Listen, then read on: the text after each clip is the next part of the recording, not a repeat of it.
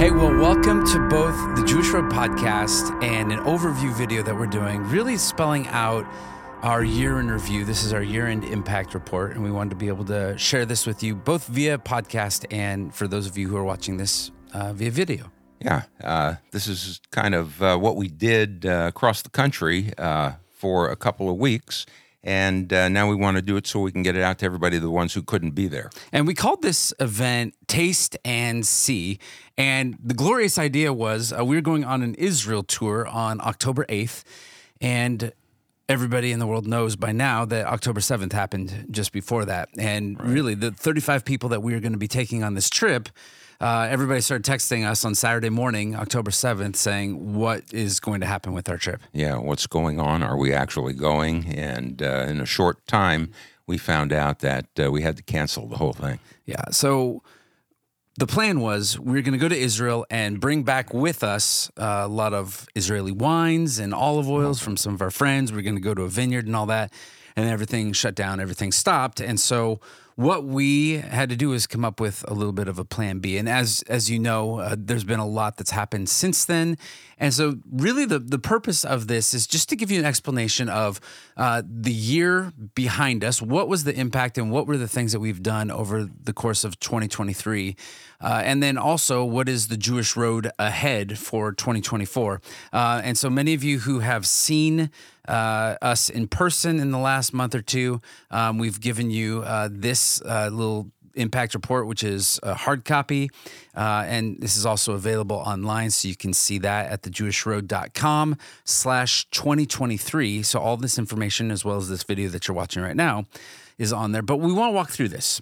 Yeah, and this gives some background as to what the Jewish Road is about, what we have been doing uh, for the past year and uh, some of the important things, uh, especially in light of where we are today. Yeah. So uh, many of you know that what we have been all about from the very beginning is we we talk about this two act play.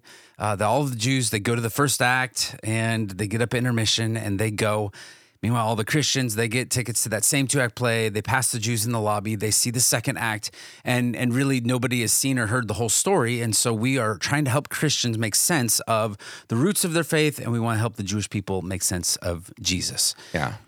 So th- that that kind of brings us to the point, the first point that we were talking about of a dilemma. And uh, there really is a dilemma, and I can testify to that because I had to wrestle with that uh, coming from a traditional Jewish home. Uh, moving from New York to California, and we uh, we had an identification as Jewish people. But when we consider Jesus at the time that we, you know, think of, wow, is he really the Messiah? There is a misidentification, and so. Uh, you know that is something that is a hurdle that Jewish people have to overcome because let's face it, uh, he does not look very Jewish. And so there is a misidentification on both parts, on the part of Christians who don't see the Jewishness of the Messiah and of Jewish people who don't see it and really aren't that interested in Jesus.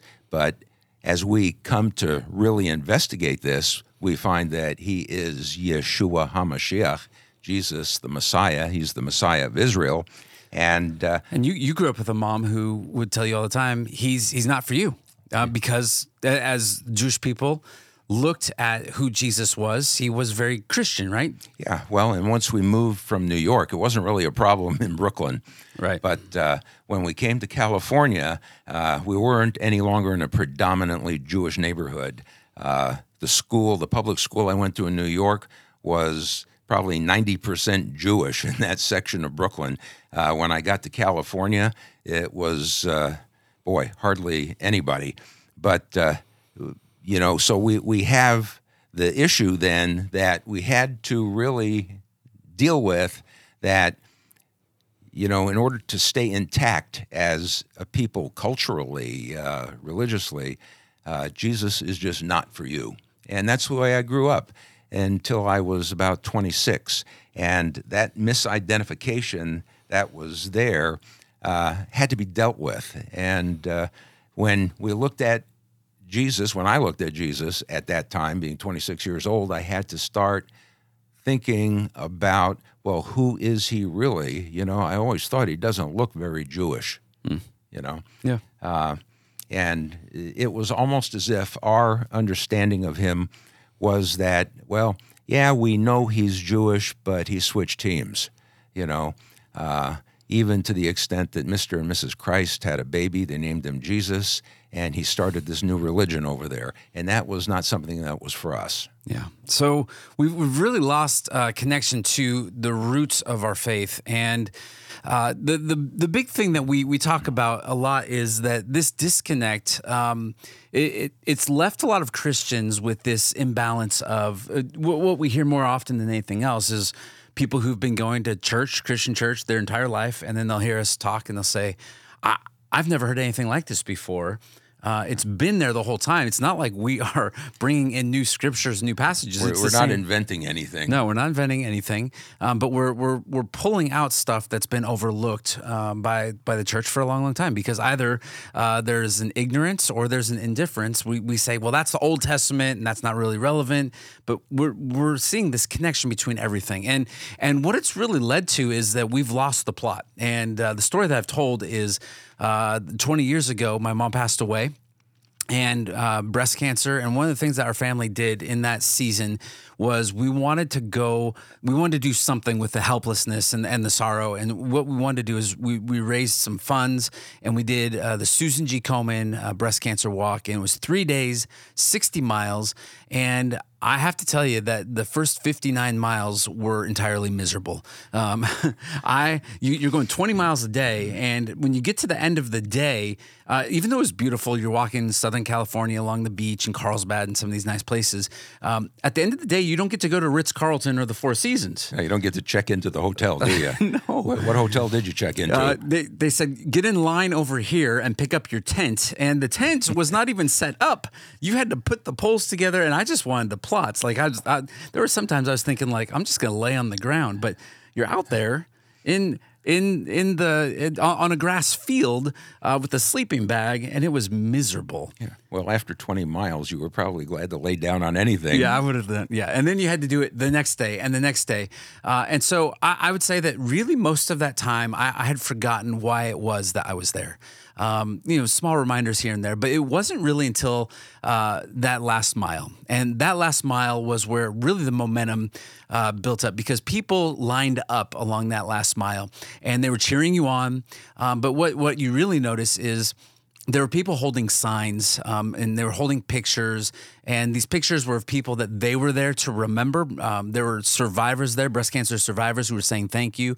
And it wasn't really until that last mile that i realized i remembered the story that i was a part of um, that i had been missing for the entire 59 miles. And and i think that as we go through our lives our spiritual lives and that walk with the lord um, I think we go through the motions and we've forgotten why it is that we are doing what we're doing. And really, I think in a lot of ways, uh, I think we're in that last mile.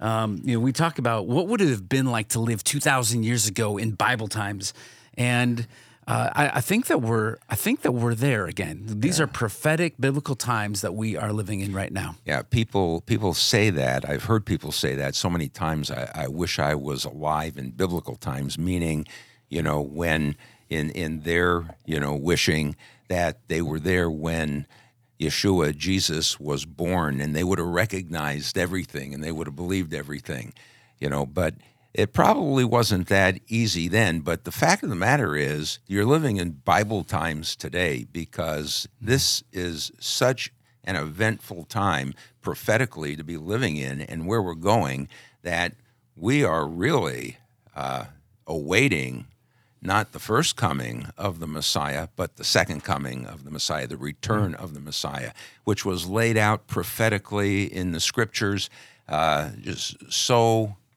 in so many places, and uh, there there is because of that there is an urgency uh, that we are living with today, and I, I would say that um, I've been a believer for 48 years now, and I've been in Jewish ministry for 48 years, and when I first became a believer, the message was to get the you know, the truth across to our Jewish people, you know, that the Messiah has come.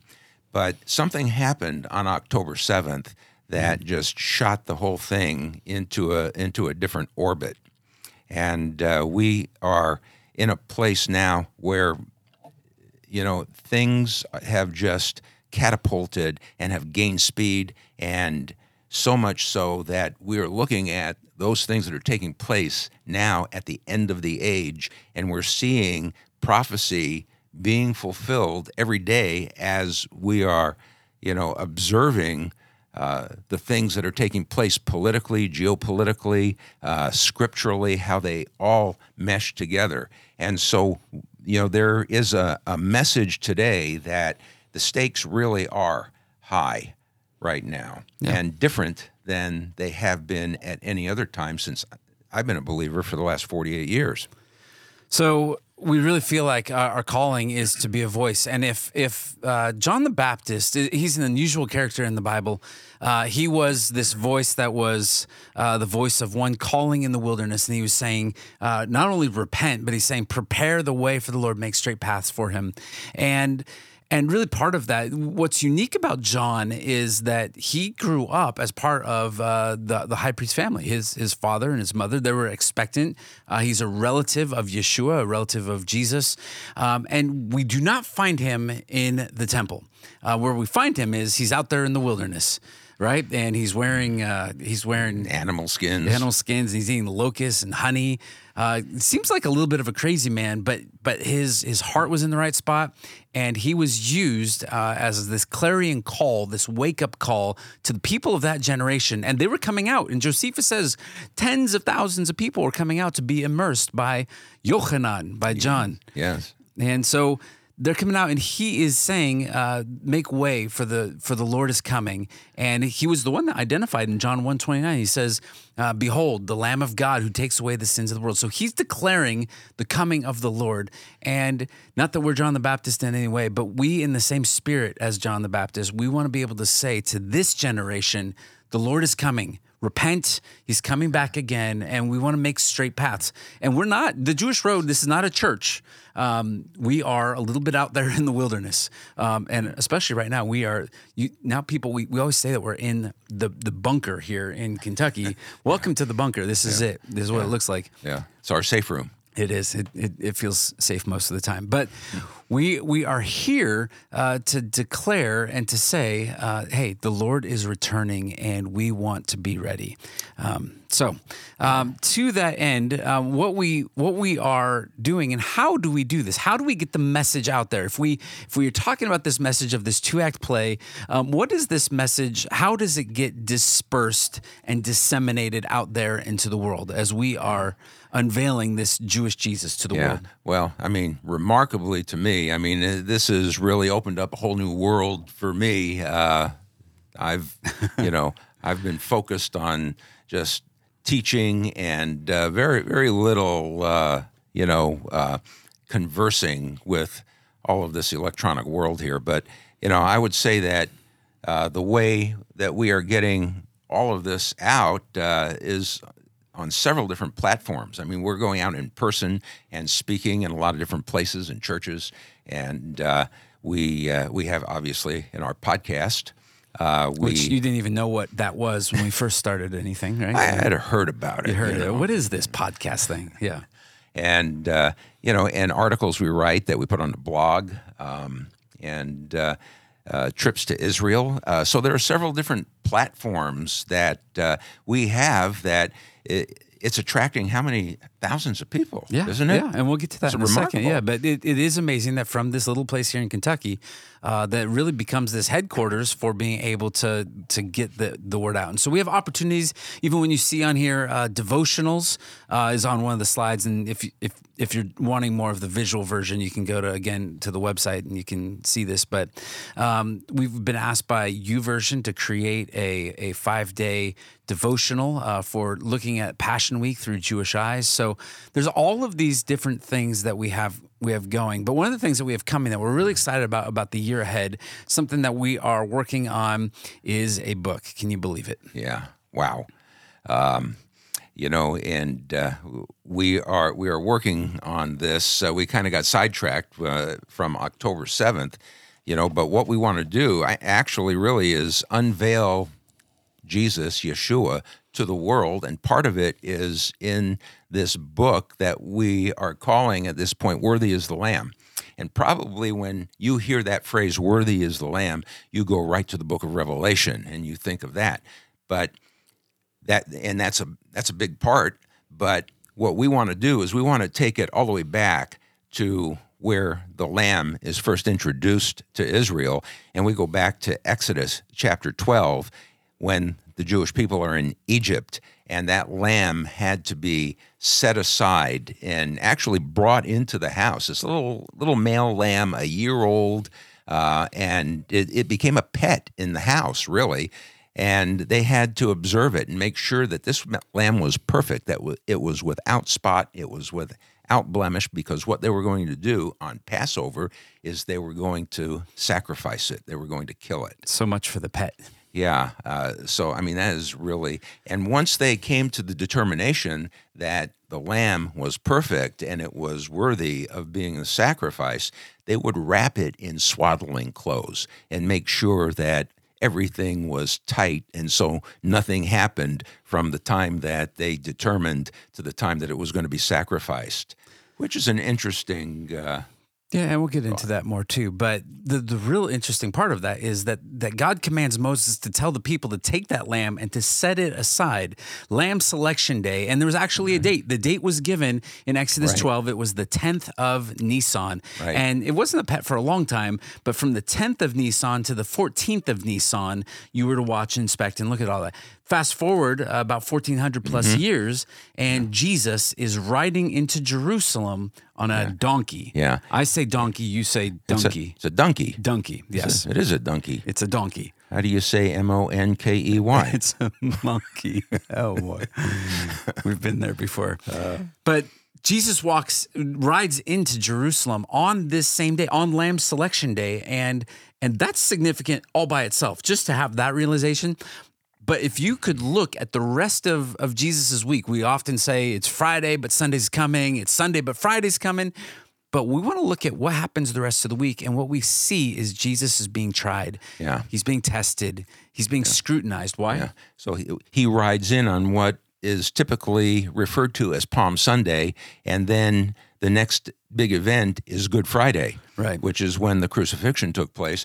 But the days in between are really important days because just as the lamb in Egypt was being scrutinized and as the lamb in Egypt was uh, being observed to make sure it was without spot and without blemish, so was Yeshua uh, as he entered into uh, conversation, disputation, uh, questioning amongst all of the religious leaders in Israel the scribes, the Pharisees, the Herodians, the Sadducees, everybody. And in those days, in the temple, every day, he would be conversing with them until uh, they couldn't answer his questions anymore. And what did they say finally at the end? They said, we, they dare not ask any other questions. They yeah. they, they, they, said, "Where did you get his dare authority?" Not ask an, they dared not ask another question. Yeah, yeah, yeah. Even all the way up to Pilate, who said, "I see nothing wrong in this man. This man is innocent of all these charges. Therefore, Jesus is declared worthy. He is declared blameless. He's declared spotless, and therefore, he was able to be this Passover lamb." Yeah. That's all we got to say yeah. because yeah, because in, there'll be no book to buy. That's if, right. If in, in the book, we're we're going to go through all of these political theological. Painstakingly, we will hit absolutely every single thing. Which, by the way, um, our hope is that we will get this uh, out there uh, in next spring, and so just be praying for that process. But uh, along with that, we'll just put this out there that we're already uh, booked for several Passover seders uh, this coming spring, and if that's something that you would like to bring us out, um, you could get one or the other. Don't hurt our feelings if you just choose one or the other, but it probably should be me, right? No. You're you're uh, what was that that Bubby used to say? Self praise is no recommendation. Yeah, or also don't break your hand, uh, Patting patting, yourself on on, the the back. Yeah, there you go. Anyway, if you want to bring us out for a Passover to have a meal together, uh, this is a really great time because we're making all those arrangements uh, for all that stuff. So, where does all of that leave us? Um, and and this is if you're listening to this on a podcast, this is where maybe it's a little bit easier to be able to to see this because what we're showing right now is some uh, charts and graphs. Um, but really wanted to just show you um, that we have some activity. What has the activity been? Um, and so really over COVID, there was no Israel trips. We were grounded. In fact, I, I had three Israel trips that were that were canceled because of COVID. And then we finally got out, did a couple earlier this year uh, in April and May, and then we were planning on doing this one in October that got canceled. Uh, and then we actually had a couple more that were already set up for 2024 that we're just a little bit waiting and seeing. Uh, but I will say that we are working on not really a, a biblical studies tour like we normally have, but we're working on an opportunity and with some of our partners on the ground.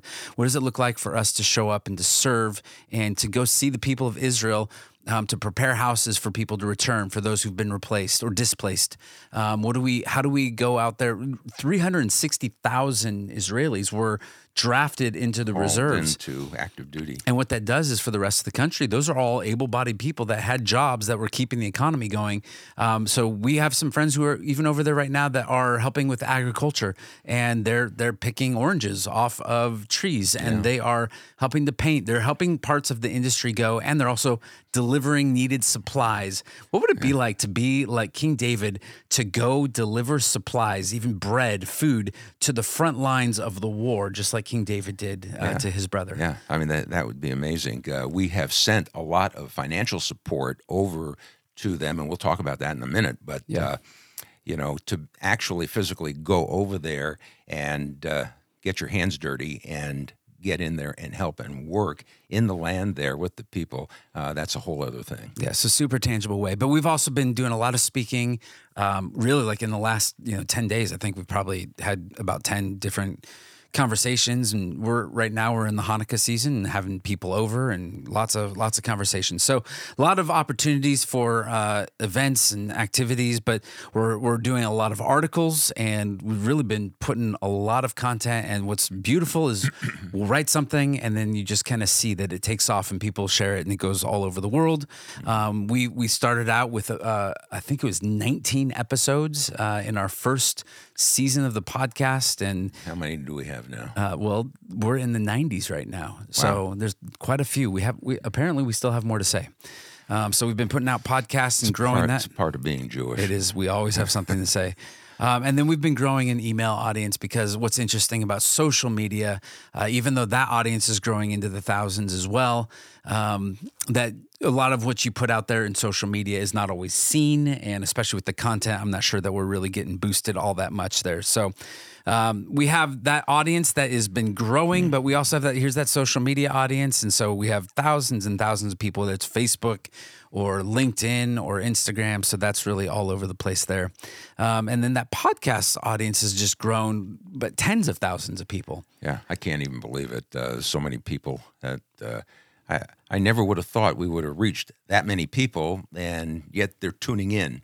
Yeah, and and we can see that where they're tuning in from, from you know hundred plus countries.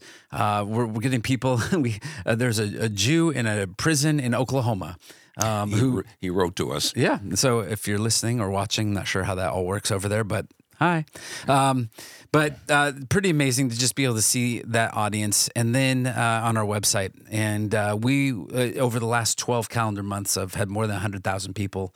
Uh, on our website. So, did you ever think you'd hit it such a so big these days? Yeah, well, you know, my mother always said, you know, you're going to be a hit one day.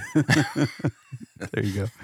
So uh, we're real thankful. Um, this has not been a uh, we what we we joke about a lot is, is that we put the non back into nonprofit, uh, and and this has not been anything that we've made a dime on uh, in the process of doing that. And so you can see uh, what our giving has been year to date.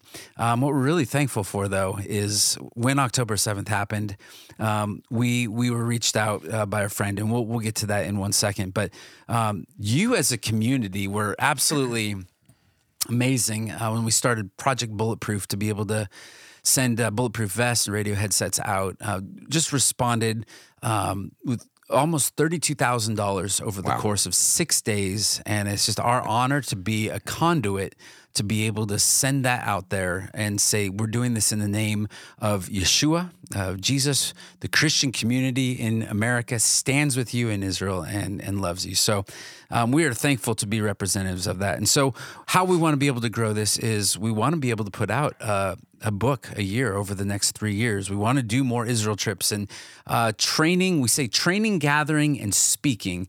Um, speaking is, you know, if we're invited, if you have us out to your church, that's speaking. Uh, gathering is we've pulled together a little community here locally in, in central Kentucky. Yeah, it's pretty strong. It's growing every every month. It uh, is growing more and more, and the people are getting very connected, uh, getting connected to us and uh, their Jewish roots, and uh, they are excited. I have to say. Yeah, it's been good. And then training, we've been getting invitations and opportunities. We get to go to Cuba earlier this year, but even just some opportunities to go to Europe and to be able to train pastors on the Jewish roots of their faith. We have an invitation, a standing invitation for this next summer to go to the Philippines and and be able to train, which is just can you imagine this guy in the Philippines? I I cannot. got to really learn my language here. You know, I keep calling them the Philistines. It's not good. This is not good. Yeah, I think we'll leave you at home for that one.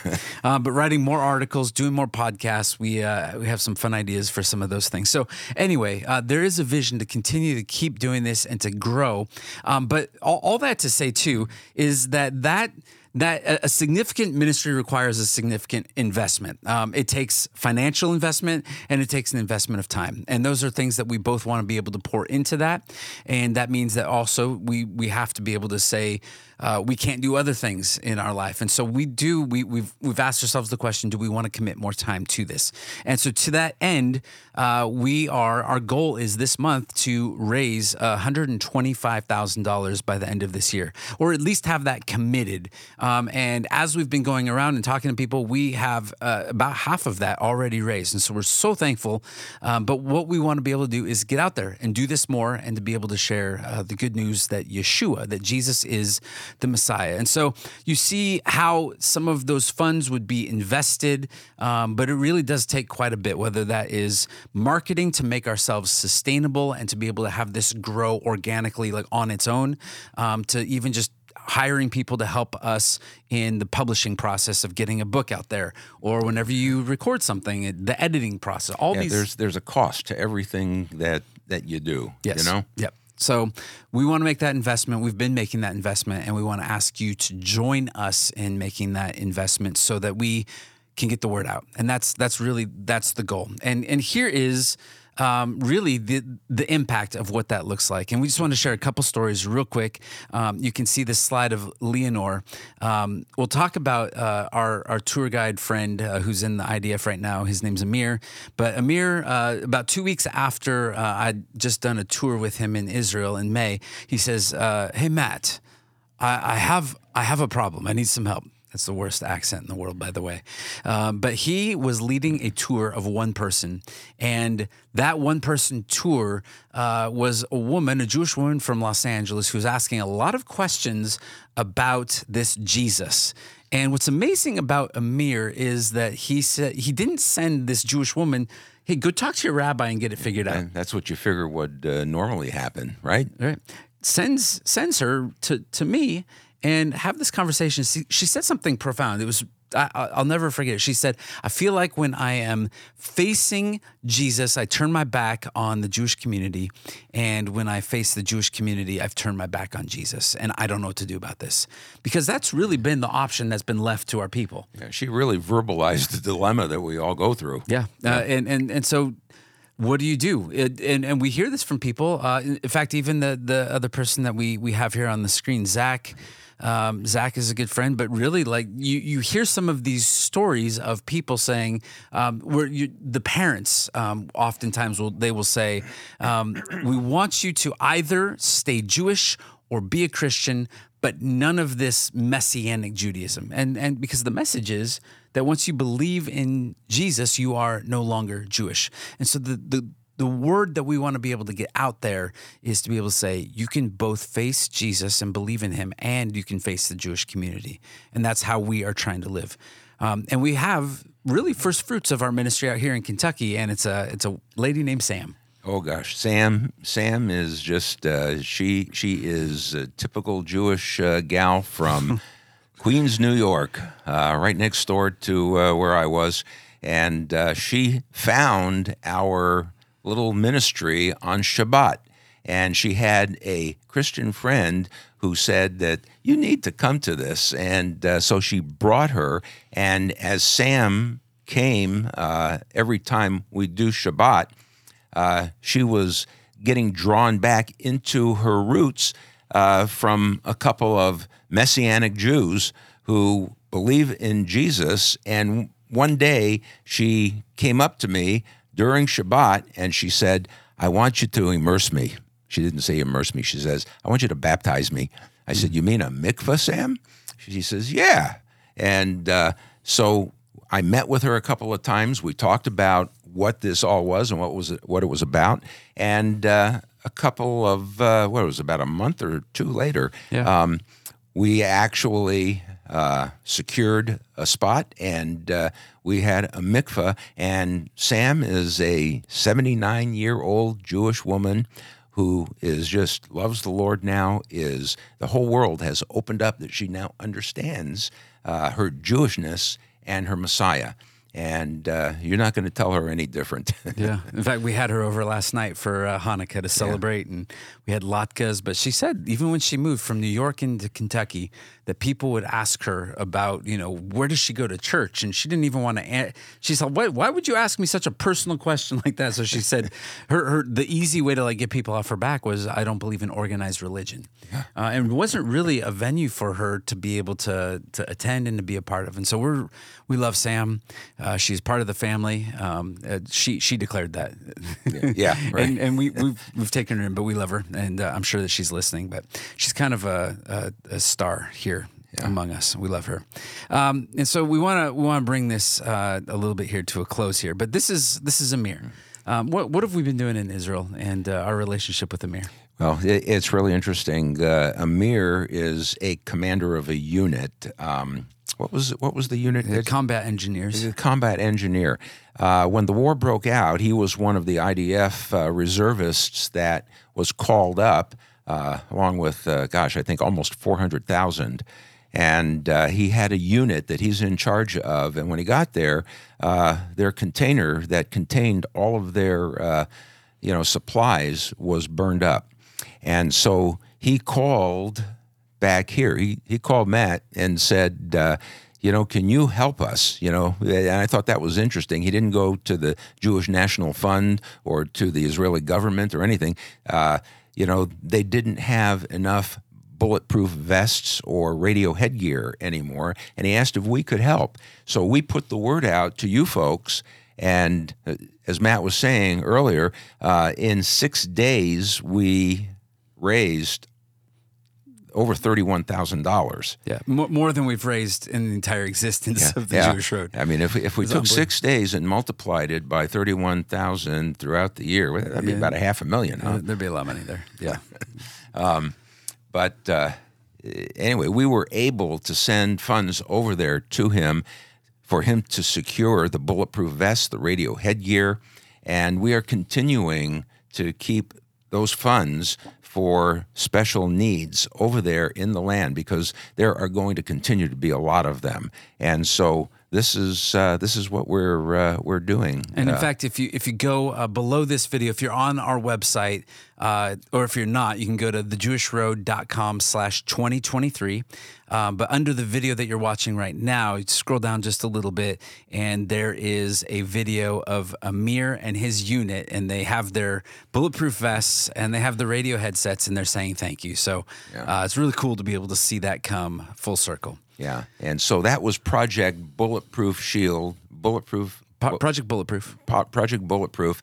And now that that has been uh, taken care of, uh, we are continuing with Project Shield uh, to work with and protect the Israelis there. Uh, you know, a lot of them are now, they've lost family, they've lost their homes, uh, they don't have their jobs, they don't have food. Uh, we're, we're putting our funds into those, even to relocate. with ministries that we know over there that are working to relocate them, and they, they need help. They need funds. And, and, really, what we were doing there with Amir was that was hitting an immediate and short term need. And, yeah. and, for us, it's not it's not about the bulletproof vest. It's about yes, of course, we are going to be there. We're going to stand with you. We're going to stand with Israel. Uh, it doesn't matter what we're sending. If they needed it and they came to us, if we had a, an ability to do that, we're doing that. And and we are we want to support because this is a muscle that needs to be flexed right now because it's going to get harder and harder to stand with Israel. Yeah, And it's amazing that uh, Amir called a couple of Jewish believers and said, Can you help me? Um, and it was an opportunity for us to uh, to really be able to uh, to say, yeah, uh, we'll we will do everything we can. And uh, you know, uh, what what is really interesting about this, you know, in the last days, uh, you know, Jesus is going to at the end of the tribulation. There is going to be a judgment, and you've probably heard the judgment of the sheep and the goats, Matthew 25. And you know, they will say, uh, he will say to them, you know, when when I was hungry, you fed me. When I was thirsty, you gave me to drink. When I was naked, you clothed me. Uh, when I was sick, you cared for me. And they'll turn to him and say, When did we, you know, give you to eat or give you to drink or clothe you or take care of you? And he'll say, Inasmuch as you did it unto the least of these, my brethren. In other words, his brethren, the Jewish people, is what he's talking about at the end of the tribulation he said, You did it unto me. And so, you know, this was a, a great opportunity for us to stand in the place of Yeshua and to offer that help to our Jewish people who really need it right now. Yeah. So, here's where we want to end is uh, it's it's really just a call uh, as we're coming here to the year end um, we know that many of you uh, set up your financial life in such a way that at the end of the year, this is a, a time for giving. Um, and, and we want to just point something out here that this is an opportunity to give um, and to bless the Jewish people. And we are, we, we say this a lot, um, that we are not buckets, we are conduits. We don't want all the blessing to come to us and end with us, that we want to be channels to be able to, to funnel um, that money into growing the kingdom, growing the people who are part of the kingdom, to deepen and strengthen our, our roots and our connection to the Lord. And so we want to be able to do that. And, and how we do that is we give life. Um, we're not asking to donate. Donate is a very like non-profity thing to do. Donate your money. Um, what's more biblical is to give but even more than that is if we could elevate that is, we want to be able to give life um, and if you're looking at this picture uh, if you can see this um, what i have here on the screen is a picture of Yad Vashem. Yad Vashem is the Holocaust memorial in Jerusalem. Um, it's it's it's weird to say it's beautiful. It's beautiful in a horrific way. Yeah. Um, and and even like so, everything was incredibly thoughtfully done. But it is to remember the names of those who were taken. Um, it's it's amazing because it, even today, it's it's always been hard to think that there are Holocaust deniers. Yeah. Um, yeah, I mean, it's all right there. I mean, I remember walking in and seeing like this uh, pile of shoes of little kids hmm. uh, who were lost in the Holocaust, just piled up there uh, as uh, as part of the remembrance of what took place then. But it's it's interesting because you can look back at the Holocaust 80 years ago almost, and you, you can say, well, there's been a lot of time. I could see maybe how some people because they're not connected to it and it was so long ago might think that it didn't happen if they'd never been here. But that's, I mean, when you go there, it's unmistakable. But you even see now today, um, there are people who are denying the October 7th even happened. Yeah. Uh, even though even though Hamas, you know, we're body cam videos and we're promoting it on their social media channels, yeah. this is what they're doing. Anyway, I digress. If you look at the architecture of Yad Vashem, they designed it in such a way that it feels like the walls, the walls are uh, are caving in on you, and that's what it felt like to be a Jew during the 1930s and the 1940s. Mm. Um, and and honestly, as we talk to a lot of our, our Jewish friends um, and relatives, that that is the feeling uh, that we're going through right now a little bit. Yeah. With uh, anti-Semitism running rampant worldwide, but even here in our own backyard in the United States. Yeah, uh, you know, people are becoming afraid of you know, what is taking place out there. And, you know, I, I get a clearer picture, you know, my grandparents who left pogroms in Europe and in Russia to come to the United States before World War One. Uh, but the rest of the families, uh, for the most part, did not come, and they were lost in the Holocaust. Yeah.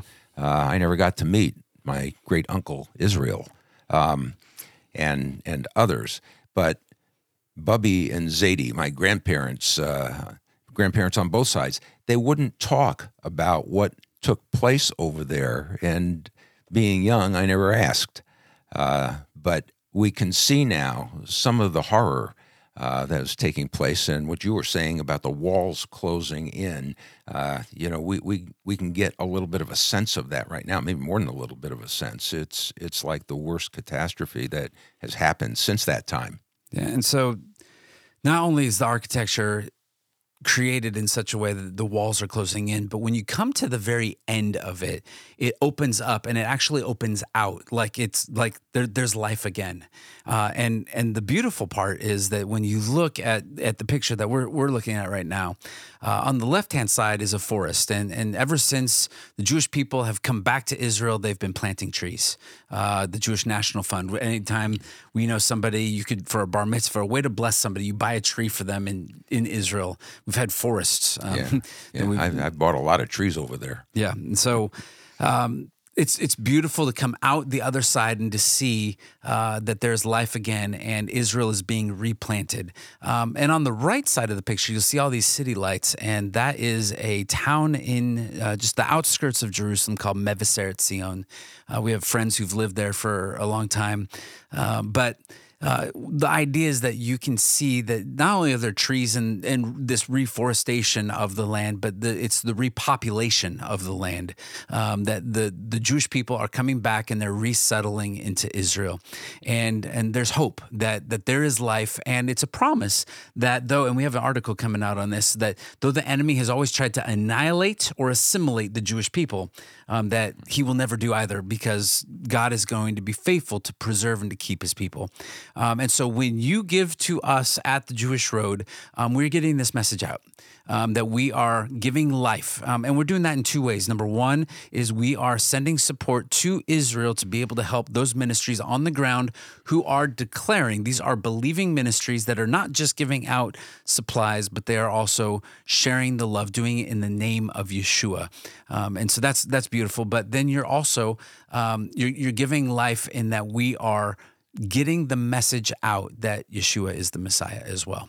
Um, and so that that is our hope. And when you give, that that is our commitment. That is what we work towards: is to continue to create uh, an audience and to create a credible witness to the gospel in a way that not only the Jewish people um, can understand and receive, but so that even Christians would be deepened in their faith and even staunch, more staunchly and robustly committed uh, in their faith. And so we think that that's incredibly important. Yeah, that, that's the whole focus of uh, why we're here and what we're doing for such a time as this. Yeah, and that that line for such a time as this, uh, we often relegate that back to this line that Mordecai told to, to Esther, Esther. Queen Esther, right? If you yeah. don't stand up at this time, then the Lord will raise somebody else up. But that was not a quote for fifth century, you know, ancient Israel uh, and and and Esther at that time. That that as as the enemy has renewed his dogma, his his mission to annihilate and destroy the Jewish people, um, that is a a commission for each renewing generation to be able to say, um, we're here for such a time as this as well. Yeah, yeah, and and that opens up a whole panorama of things that we can talk about. Yeah. And we will. We'll continue to do this. So we just want to say thank you. Um, we believe that we're making an impact. And thankfully, uh, the Lord has given us vision to be able to do that going forward. In fact, um, the call for us, and we've always said um, that we're telling the whole story, yeah. bridging Act One and Act Two. Um, but ever since October 7th, um, there's a narrative out there that's not telling the whole story. Yeah. You're talking about the narrative uh, that's uh, where in the church? No, in the in mainstream media. Oh, like, oh, okay, yeah, in mainstream media. Oh, well, that too.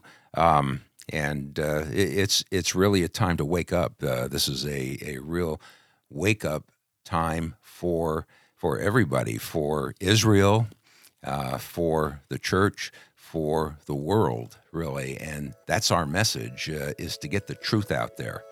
Yeah. So, thank you for listening. Um, thank you for being a part of what we're doing. For those of you who've already given and have been faithful, for those of you who've sent messages saying, We stand with Israel, we're praying for Israel, um, we say thank you. Um, as you get here towards the end of the year, uh, if you want to be able to give a donation, to be able to just do that, whether it's a one time end of year gift uh, or whether you want to monthly make a commitment, say, I'm, I'm with you for the next year. Um, we are thankful for all of that. And that will allow us to plan, make plans for ministry in this upcoming year. So um, thank you for listening. And uh, just like we always say, uh, as we close out, and we, we think it's more important now than ever before, Shalom Yerushalayim. Pray for the peace of Jerusalem. And the only time that there is going to be peace in Jerusalem is when the Prince of Peace is there on the throne. That's right. Well, amen and shalom. Yeah, shalom.